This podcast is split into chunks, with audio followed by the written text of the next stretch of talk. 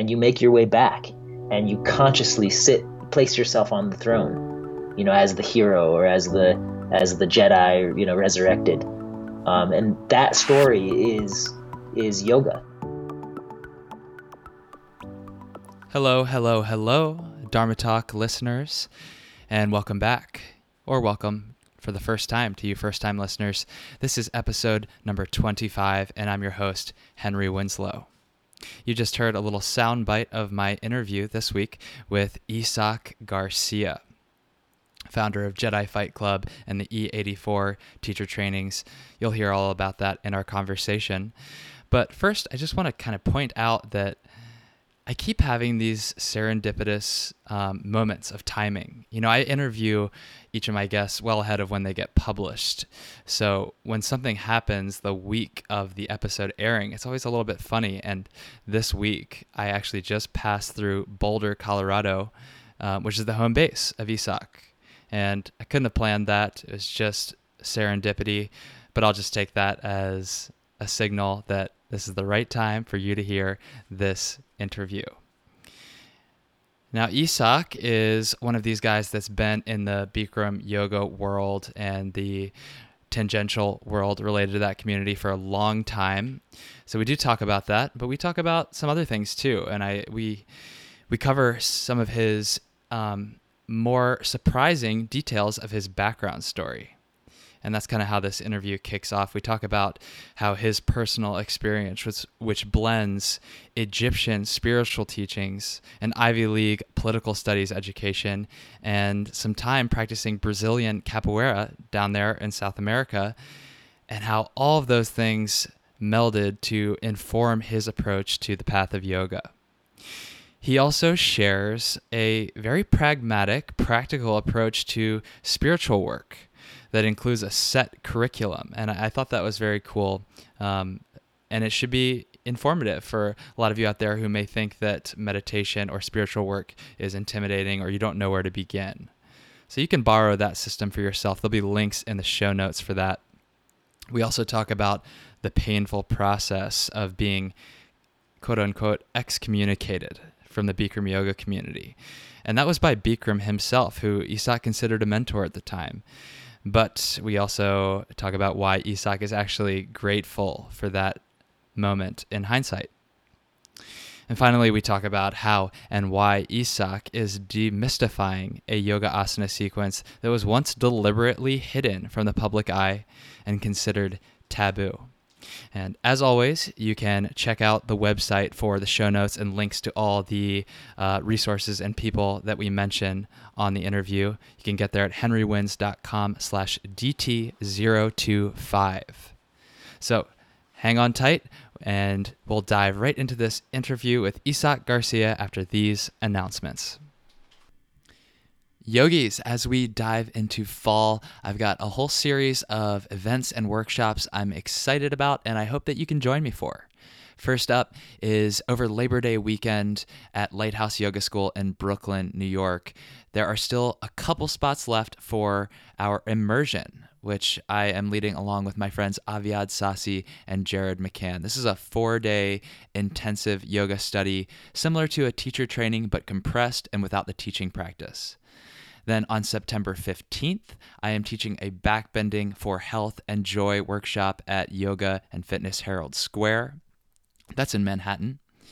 And then in November, I've got two back to back weekends of workshops in Richmond, Virginia. One at the Yoga Dojo, and then again at Bikram Yoga Richmond, along with my wife, Veronica. So if any of those appeal to you, I hope our schedules line up. You can check out the event details at henrywins.com/events. What's your purpose? What's your vision? What mark will you leave on this planet long after you're gone? I'm Henry Winslow, and you're listening to Dharma Talk, the only podcast where I interview inspirational yogis on how they're changing the world in their own unique ways. Whether you're still searching for your purpose or already walking the path, I hope these stories get you excited to live your Dharma. Hello, Dharma Talk community, and welcome back to another episode. Today, my guest is Isak Garcia. Isak has been practicing hot yoga for 25 years. He's the creator of the Jedi Fight Club and the E84 yoga training programs. He studied political philosophy at Yale University and for the past 12 years has been a student of Egyptian spiritual teaching with the Institute of Ancient Mysteries. Isak was a founding board member of USA Yoga and the IYSF, that's the International Yoga Sport Federation, uh, yoga sports leagues. And since 1994, his family has owned and operated a hot yoga studio in Boulder, Colorado, where he resides. Isak, I'm so excited to have you on the show today. How's it going? Hey, great. Thanks for inviting me. And um, yeah, just just uh, looking forward to what unfolds here, having a chat with you, and and uh, thank you. Yeah, my pleasure. Absolutely. Um, you know, Isak, we always start these interviews uh, with the same question every time. So today's going to be no different. Let's just hop right in. What does the word dharma mean to you? And what is your dharma as you understand it today? Okay. Um, to tell the truth, that's not really a word that um, that I use or a lot. Uh, I I first was exposed to that word through um, Buddhist community here, a Buddhist community here in Boulder, Colorado. Um, there's a, a, community called Shambhala, Shambhala or Shambhala Buddhism, which was founded by Trungpa Rinpoche, a Tibetan teacher who who was an exile of Tibet and came here in the 60s. Um, and there's a really large um, following, um, and that that community founded the Naropa University, which is an, uh, an accredited university um, based on Buddhist teachings. And growing up, um, I, some of my friends were involved in that community, and and so that was sort of my first exposure to that word dharma. Um, and uh, I mean, I just I understand the word to to have to relate to one's duty, um, also to relate to um, a, sort of a body of teachings, like a, the body of teachings of the Buddha. Um, and I really understand that as you know, I, I understand that all religions teach a a sort of universal spirituality. Um, the the word religion actually, the Latin word religion, it means it, it, comes from the word two words religare, which is to reconnect, which is what yoga is. You know, yoga being unification, to bind together um, your consciousness with the higher consciousness. Um, so, so in my in my mind, dharma, as in terms of teachings, is just the Buddha's version of of a universal spiritual teaching. Um, and in terms of my duty with that, um, you know, I feel like that means, you know, in everything that I do, I have uh, an obligation to to bring it back to life's ultimate purpose, which is um, self-realization or soul perception or or spirit spiritual service um, in the you know physical dualistic world. Cool. Yeah. How's, how's that? I, I, like it. That's a good answer. And you know, it, it's interesting that you bring up um, this definition of dharma as being a body of teachings. It's not something that um, I've talked to many guests about, but given that you are sort of a scholar of spiritual teachings from different uh, cultures, different lineages, uh, I'd love to kind of dig a little deeper on that with you. I had no idea that you had been studying Egyptian spiritual teachings until you know you sent over your bio. So how did you get into that, and how does that integrate into what you're doing with the yoga? Um, okay, well, the way I got into it was simple. Um, it was actually the same way I got into yoga. I met somebody who you know said something and i just took it from there. It wasn't something that i pursued or looked for. You know it was just something that that came across my path and it you know as it when it did it was just like that's you know resonates for me and i and and i followed it and followed it to the next step and to the next step. Um, and so the the person who i met she she's a, a music teacher in Denver, Colorado, who my sister is a musician. And so my sister connected with her. Her name's Natalie Oliver Atherton. Um, and she, she um, you know, she inspired my sister in a lot of ways and, and connected my sister to um, a teacher whose name is Isis Astartha Merku, or, or well, that's her spiritual name. Her her legal name or given name is Caroline Fuqua. Um, and she's a teacher that I've been, um, you know, just found as the greatest source of, you know, spiritual, inspiring teachings, um, as far as you know, a person who I can speak to and be with, and and um, you know, she's just somebody who's who's been a great mentor for, of mine, um, you know, since that moment I'm referring to, which was you know over 12 years ago. So that's how I came across the Egyptian stuff, and it, it's just been a rabbit hole since that. And I and I said briefly, I, I came across Bikram yoga in the same way, or hot yoga. Um, my sister was at the Kripalu Institute in Massachusetts, um, and uh, that was right before Bikram was starting to do his teacher trainings, and he was a guest there. Bikram was a guest there, and was talking about his teacher training coming up. And my sister started practicing hot yoga there, and and convinced my mom, you know, years at that point, to go to Bikram's training, and my mom convinced me to come and take a class, and and then you know, and then that was just sort of one thing led to the next with that one too. Mm-hmm. But but neither of those things were, things that I that I pursued. You know, that was 25 years ago. It, yoga wasn't a, a, really a thing popular like it is today. Um, but it was just something that um, you know, once I tried it, I, I, I really liked it. And I was an athlete in high school. And once I started doing yoga, you know, I, I, it really resonated for me in terms of just physical training. And then, but I, you know, I, I also got into the spiritual side of it right away. Bikram, when I met Bikram the, for the first time, he gave me a copy of Autobiography of a Yogi, uh, pretty much on our first meeting. And, um, you know, so I was exposed to Yogananda's teachings and, and like I said, I had friends that were part of a Buddhist community growing up, and so and so. Um, anyways, it, all the pieces just sort of fell together that way for me. Mm-hmm. Yeah, it, I I can definitely relate to this idea of not pursuing the things that end up being big parts of your life, right? I mean, they they come across your path as impressions, but really that's how almost anything meaningful happens. If you have a preconceived notion of where you're going, it's it's often more limiting than opportunistic. Mm-hmm. Yeah, yeah, that makes a lot of sense to me.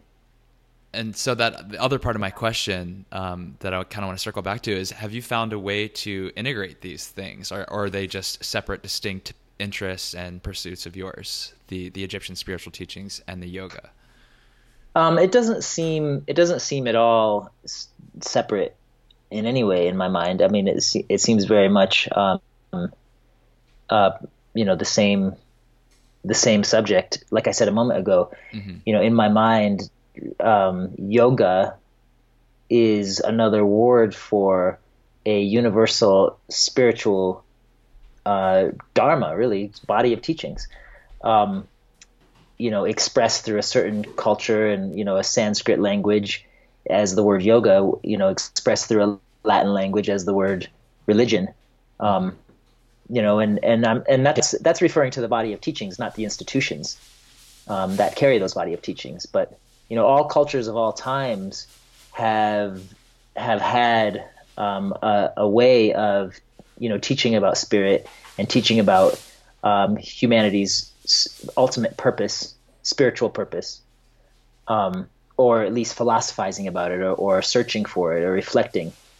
Um, so you know, in my mind, the the yoga, the the physical practice, and the and the sort of spiritual pursuit um, is linked. Although although I I do see that it can be very separated. Um, you know, in the way that it's presented in sort of you know American culture, Western culture, pop culture has you know yoga as as sort of this activity that we do mm-hmm. rather than um, a, a, state of being that we can in, that we can embody.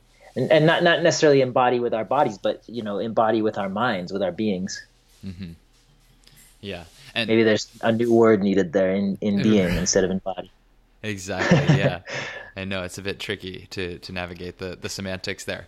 But you know with the the physical versus the more all-encompassing idea of yoga on the one hand, yeah, it's it's it's a bit of um, it's a bit of a trap, but on the other hand, having it be physically oriented in the beginning draws a lot of people in that otherwise might not experience that deeper level of connection. Just like you said earlier, you know, you were attracted to this as as an athlete. You know, you had mm-hmm. other background interests that ended up making it make sense, but I mean, that's how it was for me too. You know, I came into yoga class looking for a physical fitness alternative, you mm-hmm. know, but it doesn't take long before you start to see something else in there. Yeah, yeah, um, I mean that's ooh, that's kind of a can of worms if you ask me. Um, you know, there's a lot of there's the first thought that I'm having is that um, you know part there's a an ancient teaching of you know what what comes through like the yoga tradition as as as karma, you know, cause and effect. Mm-hmm. Um, another way to think about this is you know you you reap what you sow, you you uh, plant seeds and you get results. And you know this the the start the seeds that you plant will always sort of determine the results that you get you know in the physical world. Um, and you know and, and, similarly i feel like in the in, internal spiritual world it's the same. And so and so although i do think that and i do see a lot of people um, sort of come to spiritual awakenings and you know start start to be, become interested in, in more balanced lifestyles and and um, self reflection through a physical practice, I, I still believe that um, that the the interest in in developing, blossoming spiritually must be present first in order for to have that be the result. Totally. Does, does that make sense? Absolutely, and I agree with you 100%. So, so in other words, another way to say that is like nothing comes from outside in. It's not like you can you can do a physical exercise and then have a spiritual awakening. You know what I mean? It, that spiritual mm-hmm. awakening has to start inside and yeah. then maybe the physical practice is the thing that sort of um, be, becomes a way that you express it or the way that you you know experience it right right so, Isak, w- what is your personal yoga practice looking like these days? I mean, I know that you have a very um, intensive physical practice, but I can also tell that you've got an intellectual and spiritual practice as well. W- what does your average um, daily practice look like, if you can even sum it up in that um, way? Well, I can, yeah. Um, I let's see. These days, my physical, like my asana practice is is um a lot. I spend a lot more time doing meditation actually than I do in asana mm-hmm. practice um, on a day to day. Now that also changes when I'm doing trainings because a couple times a year I'll do it um, for the last two years anyway. I'll I'll do a the E84 training, which is a month long intensive, um, and then Jedi training and the the E84 completion courses are two week courses that happen Jedi training happens three or four times a year. The completion courses happen um, two times a year, or maybe three. So there are anywhere from three to you know two and a half to th- four, or three and a half, I don't know, months of the year where I'm I'm doing a, a pretty intensive pra- physical practice, which means yeah. you know two to six hours of physical practice training.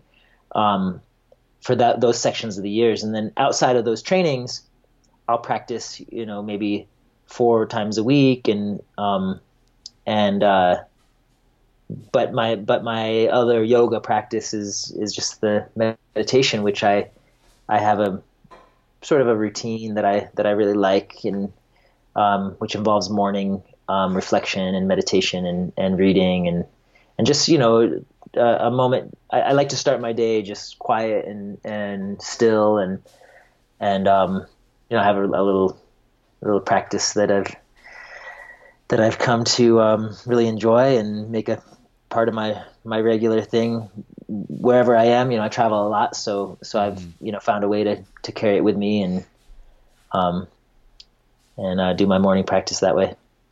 Do you care to uh, to share specifically what what it involves? Specifically, well, sure. Um, I okay, so I've been reading from uh, A Course in Miracles, uh, which okay, is a book yeah. that a channeled book. Um, so for for a long time, I'll I'll start with just a, a reading. They, it, there's 365 lessons in that book, and um, I've been reading out of that book daily for as long as I've been involved with the Egyptian studies, so about 12 years. Um, and that'll just sort of set the tone for you know um, entering the practice, and then I'll, and then I'll be still for for an hour. I'll, I'll do a seated meditation for an hour, um, and uh, I, have been doing um, some of the Yogananda correspondence course um, in that morning practice also. Whether it's uh, in, in the Yogananda curriculum, he he recommends that you do these energization exercises. Um, and like we were talking about before, uh, those are sort of the really the foundation of what what's become hot yoga in the modern world. Um, so he recommends to do those energization exercises before meditation. So so I'll I'll you know often do some of those for about 15 minutes and then and then um, do my seated practice. So it's you know it's a it's a little bit of energization work, uh, some reading, and then an hour of sitting. And I give myself about two hours in the morning to do that that's really cool, and I think it's also you know inspiring for for myself personally, but also for uh, other listeners who maybe think that uh, the only spiritual work that you can do is to sit and meditate or do your pranayama or your kriya or whatever the case may be. You're doing some some lead work. I mean, there's a curriculum involved with both the Course in Miracles workbook that you mentioned and the mm-hmm. um, Self Realization Fellowship correspondence course. That's right. So um, so for the listeners who are interested in that, I'll I'll drop links in the show notes if you want to take a look at that. So yeah. thanks for sharing. Yeah. Yeah.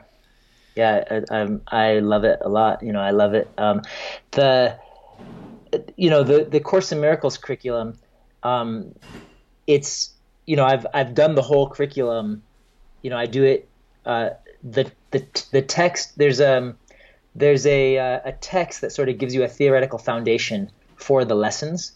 And so the lessons are 365. You can do one lesson a day for a year. And like I said, I've been doing that for 12 years. And then the text itself, I'll read maybe twice a year. And so it's something that I, I keep cycling through. Um, wow. But I just feel like it's it's not the it's not it's like you can never I can never get enough of, of it. You know, it's like I there, there's not it's not like like okay I learned this and now I'm done with it. It's like okay, well, I you know I inspire myself with it day to day. Um, you know, and I've I've found it continuous can to be um, to continue to be inspiring. So I you know I keep doing it. Yeah, I'm actually going through the Course in Miracles right now, um, and it's my first time going through nice. it. Um, and yeah, it's I mean even to go through it the first time, you see the same themes come up over and over again. It's like forgive and um, yeah. basically like don't be too hard on yourself and realize that you're still divine no matter what what's going on. That's right. Um, yeah. But you can't be reminded of that stuff enough. So I can totally right? see why you would want to do it just back to back year after year. Yeah. Yeah, I mean, I, I feel like it's a day-to-day thing like you know, just learn from taking straight out of the course of miracles. It's like any time that you are upset about anything, you have forgotten your divinity you know you have forgotten there's a part of there's a part of you there's a part of me that knows everything's working everything is in divine order and i'm able to be really happy about that and and feel well you know w- whereas the, you know whereas i can know that but but be in a bad mood you know what mm-hmm. i mean mm-hmm. it's like yeah. if i if i if i really align myself with that you know it's it's like that's the really the polar opposite of being upset about something and so as long as I'm getting upset about something, or as long as I ever get upset about anything, I feel like that curriculum is relevant. Mm-hmm. Exactly. You know? Yeah. Yeah. Um, yeah. So Isak, you know, I can totally see how you have brought in your sort of academic tendency and and your uh, philosophical curiosity into all of your yoga practice but you know you studied political philosophy in college. What made you decide that you wanted to fully devote yourself to the yogic path and become a yoga teacher? Again it wasn't really something i decided to do. It was just something i started okay. to do on accident. Um, I, I think that uh, the political philosophy studies um, now reflecting it's I, I almost feel like political studies and yoga studies are the exact same thing, except for on polar opposite sides of a spectrum. you know it's like it's like polit- politics are the study of duality and, and the study of you know how how how we how societies create these polarities of opinion and of and of experience whereas yoga unity is is about the underlying commonality of everybody's experience whether you know regardless of what side of a spectrum you, you reside on. Um, so you know I, I did those those political studies and and um, you know even that was an accident. It's not like i had any sort of um, family influence or something to do that. It was just what resonated for me and what um, was interesting to me at the time. You know i, I like studying history a lot and um, so when i when i left school um, i was I, I moved to Brazil. I lived in Brazil for three years, and um, I was doing yo- a yoga practice uh, just because um, you know I had learned that and sort of taken it with me. At, at the time, I didn't learn uh, hot yoga in a hot yoga studio. I, I learned I, I, took my first classes from Bikram and from my mom, who did his teacher training. Um, but as I when I lived in school and moved to Brazil, um, I just had Bikram's um, audio cassette, and I'm I'm I'm dating myself as uh-huh. 25 years old 25 years ago i had this little audio cassette i, I carried around and uh, you know bikram's book and and i just practiced with those things yeah. um, and then i started teaching in brazil I, uh, my main passion at that time was capoeira brazilian martial oh, arts and okay, capoeira okay. yeah and so I, I did you know i was that was what i was really into when i was in brazil and i was just teaching english and to make to make a living and get by but um, I was doing capoeira pretty passionately at that time, and and um, I was doing yoga kind of in the background. Uh, and some friends and roommates that I that that I friends that I made in Brazil were interested in my in the yoga I was doing. They you know would see me do it, you know, in whether it was in my room or in my backyard or on the beach or whatever, and they and and they got interested, and so I started teaching a class, and and that became, um, uh, you know, a pretty pretty regular group of people, you know, from like up to about 20 people would cycle in and out of that class. And I wasn't a teacher at that time. I was just someone who was doing this thing and, and you start sharing it. And then, and that was actually what inspired me to go to teacher training. Uh-huh. I was like, okay, I want to, I want to, uh, learn how to do this properly. And, and it also, yeah. um, it synchronized with some other cool things that were going on in my life. I had a girlfriend at the time who, who was going back to uh, school. She I met her in Brazil. She was going back to the United States for school, and and um, so you know that was a good reason to come back to the United States. Like I said, I was there for three years. I came back, went to teacher training, and yeah, and one thing led to the next again.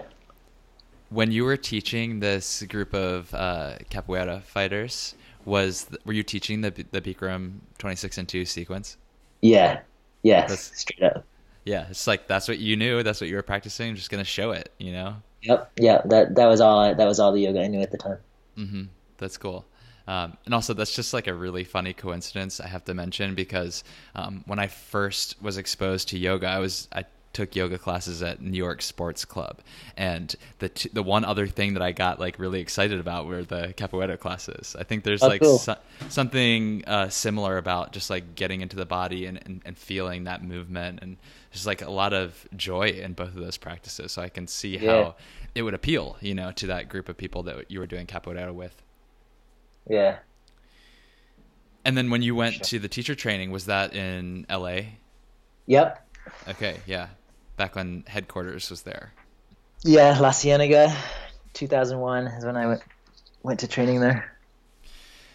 So then you you know you went on to to be a teacher and you were doing that for a while um, and you've continued to keep that up obviously what has there been a moment along the way where i mean i think i know the answer to this it's sort of rhetorical but I'd, I'd love for you to elaborate where you know something got You know diverged off the path and you sort of hit a wall with where you were going with the teaching maybe you know you got confused or you just yeah things you felt like you needed to surrender to something.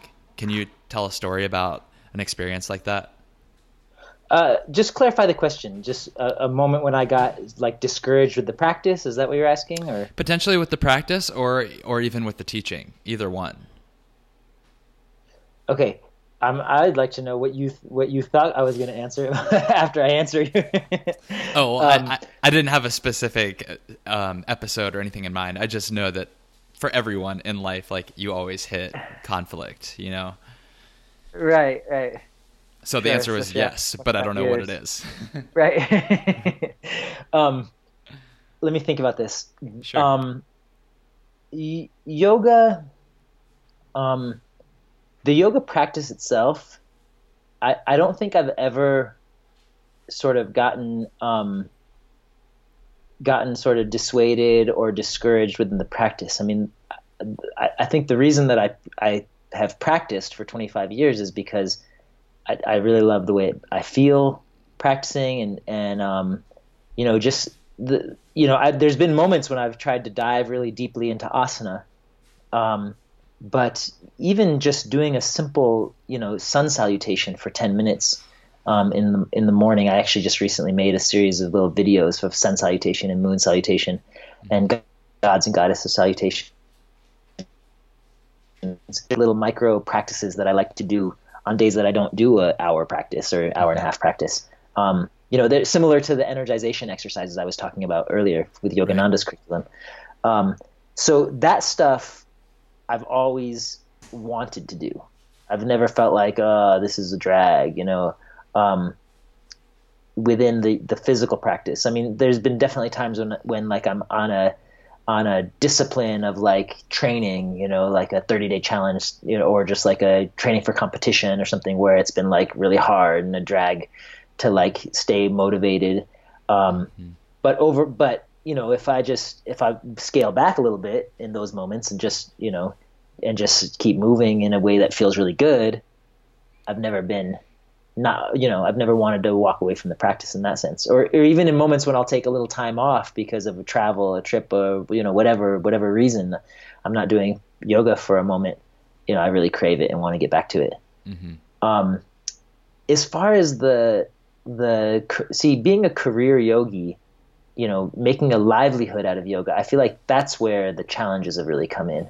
Oh, yeah. um, is, uh, and and I feel like it's kind of a new thing. When I started doing it, it wasn't a thing. Nobody was really doing it. You know, there was Bikram, and there was there were a few gurus in, in America, and, and a handful of yoga studios. Not like there are today. You know, there was just a. I don't even think in Boulder, which now has know, Boulder's a small city, has 120,000 people, 130,000 maybe. Um, there's got to be hundreds of students, over 100 stu- yoga studios there. Uh, it's yeah, kind of crazy. Wild. I don't know. If, yeah, I don't know if that's true. I don't, I, haven't, I don't have any, but I'm just making that number up. No, There's a lot of yoga studios. I understand the, um, the, the, point you're trying to make, and yeah, yeah I mean, you know, yoga has yeah. become wildly popular and a huge industry. Yeah, yeah, and and 25 years ago, I don't think there was one yoga studio in Boulder. Uh-huh. You know, uh-huh. my mom used to teach yoga classes in a place called Jody's Sweatshop, which is this little like you know aerobic studio in Boulder. Uh, aerobics was like the thing in the 80s, you know. Right, so right. um, so now there's like you know all people who are really making their livelihood out of this industry, this you know multi million dollar industry, billion dollar industry perhaps in America, who knows. Um, so that I feel like that's the part that's been super challenging and, and probably the most challenging part of moment in my journey um, was when I had a sort of a, a, falling out or a divorce or a separation from Bikram. Um, and uh, the way that that happened, um, you know, it's it's not something I really talk about a lot. It's not something that um, uh, I love to bring attention to. At the same time, it's not like a secret, or it's not like I'm you know have anything to hide about it. But uh, there was a time when I was uh, getting divorced, um, and Bikram sort of you know said publicly, very publicly, he put it in a, on his website and said, you know, Esak is is being uh, excommunicated from the Bik- Bikram church or you know whatever. In his words, he said Esak's not welcome here anymore, and and that really hurt my feelings. You know, I I, I was really close to Bikram for a lot of years, um, and uh, you know, basically from the time I met him until that time, um, I was you know in regular communication with him and see him every couple months and and really um, you know, loved uh, the the learning from him. Um, and uh, you know, when that happened, I at first I couldn't even believe it. I was just like, "That's this is come on, this is just Bikram shenanigans. This will wash over in a second. Um, but then I talked to him, and he was just like, "This is my decision," and um, I was just like, "Well, okay," you know. And at that time, I was like, "Okay, I got to do something else with my life now."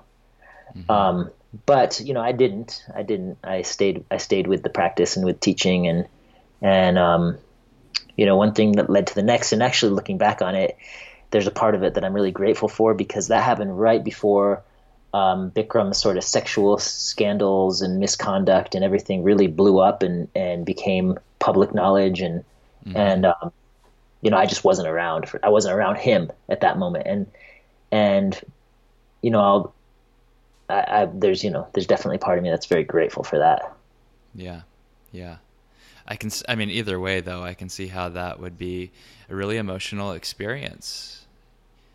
Um, yeah, that was it was hard. that was really hard for me, and and and not only that, but that happened while I was getting a divorce, which wasn't easy of either. Of course, you know, that was. And that was that was what sent Bikram down the the warpath in the first place. Well, I I don't believe it is. I mean, that's that was what he said publicly, but uh, you know, in my heart, I don't really feel like that was what it was. Um, uh, I, in my in my heart, I, I, feel like he was just being the alpha male and just being like, "This is my sandbox, and and uh, I need to be, I need to make sure it stays mine," kind of thing. Mm. I think that I I had, I you know, looking back, I see that he does this with um, students of his once they become, I don't know, proficient or or just attain a certain level of of knowledge or skill. Or he sort of, you know, he kicks out Tony, Tony or recognition, whatever it is, you know. Yeah. He kicked out Tony Sanchez and then Jimmy Barkin and me and you know, I'm sure there's been other people along the way. He'll just say, "Okay, time for us to not have a relationship anymore." Right. And as hard as that um, is, at this point, you can sort of look at it and take it as a compliment, you know, take yeah, it in stride. I mean, sure, sure, yeah, yeah yeah, it, it, was it was really it was really hard to swallow, but but you know, like I like I said, I I'm, I'm grateful that that it happened. Um, it had to happen. Right. Yes. Yeah, and you know, like certainly you it had to happen for for me to be able for me to do what I'm doing now. Exactly. I couldn't do this stuff, you know, by you know, and maintain my relationship with him because he just doesn't. There's just no really room for that. Um, right. And, you know, within his organization or his school of you know whatever his Bikram Yoga College of India, I think. Yeah, and I was just about to go there. Um, so tell us a little bit about um, what you're doing with Jedi Fight Club. I, I know you've been doing that for a long time, but then also more recently with the E84 trainings. Yeah, so Jedi Fight Club um, started as, as a result of yoga competition. I the first yoga competition was in 2003, and um, I competed in that and started training. And um, I was I was really close with Mary Jarvis at the time, um, and we're still very close. Uh, but you know, I, I, was living in in California and training with her, you know, regularly, daily, whatnot. Um, and uh, so I, I, entered that first competition, and Mary coached me up, and um, I won that competition in 2005. A couple years later, and just the training I did between 2000, you know. Uh, 2002 is really when I started training in 2005, and then beyond that, 2006, 7, 8. I, I think after the I won the competition is when like my deepest training really happened, um, and uh, at that at that point I just sort of um, started to train with people who are close to me. Johnny Mock was you know is remains a really good friend of mine, but we were really close at the time, and he won the competition 2006, mm-hmm. um, and so we were training together a lot, and um, and it just kind of Jedi Fight Club started as just a thing where it's like, hey, I'm training, you know, who's who can keep up, you know, like who's training with me. Yeah. And and at first it was a handful of people, and and um, and then I started to sort of make formal invitations, like, hey, from this date to this date, it's on, you know, and invite people to come, and a dozen people would show up, and and that's how Jedi Jedi Fight Club started. Um, and the name sort of came about. It was given to me by um, one of the participants, um, a good friend named Jude's, uh, she she first she created a Facebook group called Backbend Club so that we could share our photos, and then um, and then she was like, you know, this this thing needs a, a name that's a little more fierce than Backbend Club. So yeah, she came up with Jedi Fight Club, and and then uh, at first it was just a joke, and you know we laughed about it, but it kind of stuck. So no so, no legal battles have come a, as a result well, of that. Know, I think if if I ever get sued by Disney, who now owns the word Jedi, you know, it was Lucas. I, I did a little research about this because I wanted to trademark it. I wanted to register yeah, it and sure. own the name Jedi Fight but I couldn't because the name, the word Jedi was owned by G- George Lucas at the time. He's since right. sold it to, to Disney. So I feel like if Disney ever comes after me, then then hey, any any publicity is good publicity. yeah, cool. I like that. if I ever become up to like to like have to show up on Disney's radar, then that'll then you're doing day, big things. I've got a little action outside uh, my my window right now. Just let that pass through. okay. So yeah, that was Jedi training. That's where that came from, and then um, uh, the E84 training. Um, well, for me, that um, let's see, I started doing that 2000. Uh, 2016 was the first 17 January 2017 was the first training. Uh, we started working on it a year before that, maybe at the end of um, 2015, started started working on it in a formal way, like putting together the curriculum. Um, mm-hmm.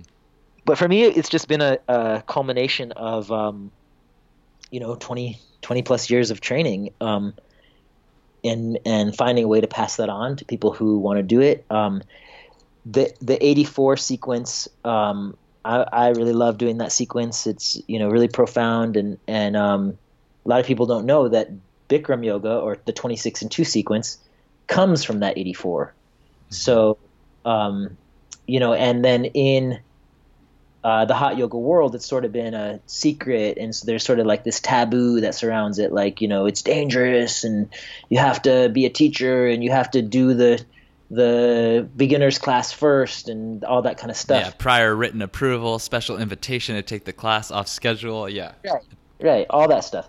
Um, and so, you know, I think in the years since since I sort of had my divorce from from Bikram, um, or you know, since I sort of started walking a more independent path, mm-hmm. um, I I you know just realized how so much of that is um, is is doesn't really serve, um, and so uh, you know, practicing and teaching that 84 sequence um, you know, I, I, I don't believe that it's a dangerous sequence or it hurts people. I think that being forceful hurts people, or, or yeah. practicing with poor technique hurts people.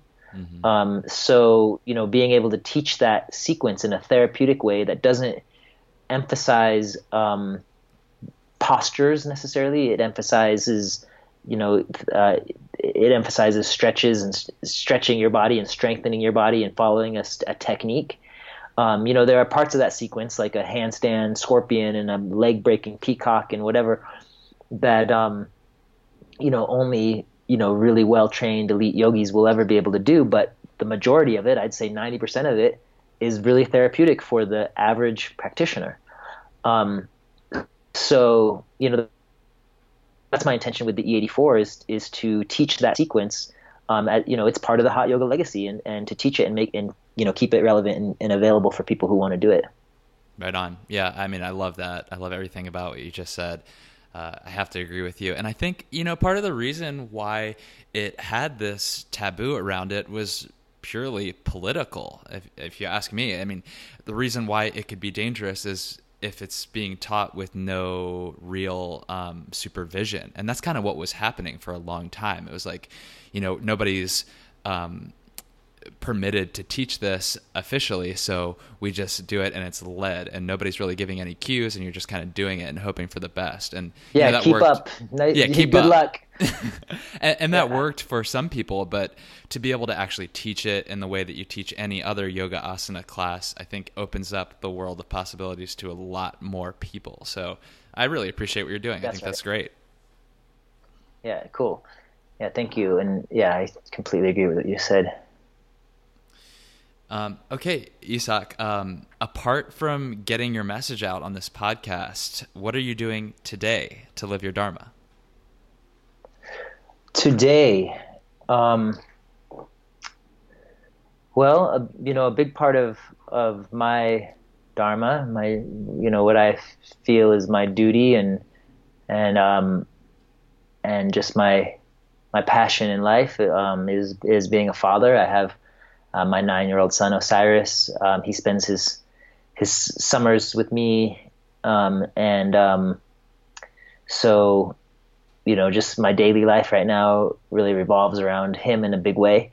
Um, I really enjoy my summers with him. Um, my work schedule sort of shifts in the times of the year that Osiris is with me during his larger school breaks and and so uh, so I'd say definitely being a parent is a big part of my dharma mm-hmm. um, right now, this stage of my life, um, and um, you know, just just remaining um, remaining aware and um, keeping my sort of my, my, my heart's eye and my mind's eye um, on uh, my uh, let's see, I guess the word that's coming to mind is integrity, but but just staying, you know, integrous within myself um, as I, you know, as I move through all of my my relationships.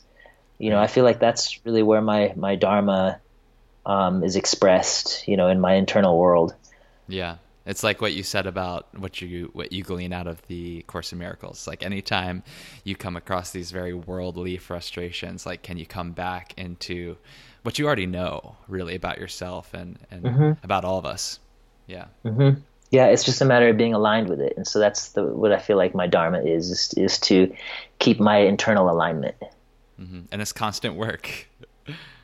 yeah, it's a moment to moment. Moment to moment. Yeah.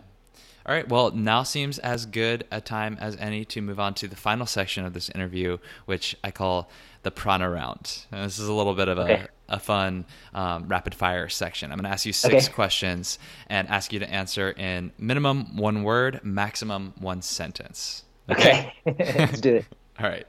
In one word, why do you practice yoga? Feels good. What's your favorite yoga pose and why? I don't have one. All yoga poses are awesome. They're all equally amazing. Okay. What's the single best cue or piece of advice you've ever received from a yoga teacher? Um, you, uh, who you are is not up to you. Oh. But who you say you are is completely your choice. I'm going to marinate on that one. Okay, recommend one book, modern or ancient, for our audience. And you've already known. Uh, it's called Keys Keys to the Kingdom by Caroline Fuqua. Keys okay. to the Kingdom. Mm-hmm. All right. She's the one that you mentioned earlier. That's her legal name. Yeah. Okay. That's right, Caroline Fuqua. That's her. That's her uh, author. Her uh, her pen name. What's the word for that? Um, that's her legal name. That's the name on her book. But she goes by Isis. Okay. Um, is yoga for everyone? Yes. Okay. Last question. How can our audience get in touch with you, and how can we support you in your dharma? Um, I just want to say real quick, yoga is for everybody because because I, I believe this is this is uh, the only purpose that life has is is reunification or unification with the higher power. Mm. Um, Joseph Campbell is a great is a great um, sort of name to drop right now because he he was a sort of an anthropologist or mythologist who who did research academic research um, on on cultures, um, you know, from all times of all over the world. And and his thesis was his life's work, and his thesis was that all mythologies of all cultures of all time are always telling the same story, and it's the story of basically. Um, it's like the father. It, it's metaphorized, like in Star Wars, like the father son. You know, Luke Skywalker. You know, his father fell from grace and became Darth Vader, and Luke Skywalker has to restore the integrity of the galaxy and and replace his father on the throne. That story is told over and over and over again. Mm-hmm. Um, this is Joseph Campbell's, you know, sort of thesis of all cultures and all times because it's the only story that is relevant to the human soul. And it's the story of being separated from the higher power. You fall from integrity and you make your way back and you consciously sit, place yourself on the throne, you know, as the hero or as the, as the Jedi, you know, resurrected. Um, and that story is is yoga. It's unification, coming, you know, or religion, rebinding yourself to the higher power. So that's why I say yoga is relevant to it's yoga. Even if people don't do physical yoga, you know, life's purpose is that, you know, restoring your your spiritual integrity as you have a physical experience. Mm-hmm. Anyways, That's, yeah, d- didn't mean to rush through I, that one. I mean, that was that was worth elaboration. That's the hero's journey, right? That's the hero's journey. Yeah, yeah. Joseph Campbell. Okay, thanks for for doing that. I appreciate it. uh, so people can get in touch with me through my website, esakgarcia.com. Um, what, what was the last question? How can people contact and how can, me? how can we support you in your Dharma? Um, you can support me in my Dharma by by being by aligning yourself with by aligning yourself with your higher self in your moment to moment. You know, I feel like that's um, that's all. I, if I can see that mirrored back in, in the people I'm around, then that's really good uh, feedback and information for me. And um, you know, that's what, what else? What else can I say? Or or if you want a more practical answer, come to E84 training or there Jedi training. There you go. awesome. Esak, it's been such a pleasure having you on Dharma Talk. I appreciate you sharing all this interesting information and intelligence that you've gathered over 25 years of practicing. Um, so thank you again. Yeah, thank you. My pleasure. Thanks for inviting me you got something out of this episode, if you like Dharma Talk and want to keep it going, please do me a huge favor and subscribe, rate, and review on iTunes. I know it's not the most convenient thing to do, but it makes all the difference in getting the show out there and more visible to other people who can benefit from it. And hey, if you've got feedback or ideas or you want to get in touch with me, you can do that on Instagram at Henry Wins. Otherwise, I'll talk to you next week. And until then, keep living your Dharma.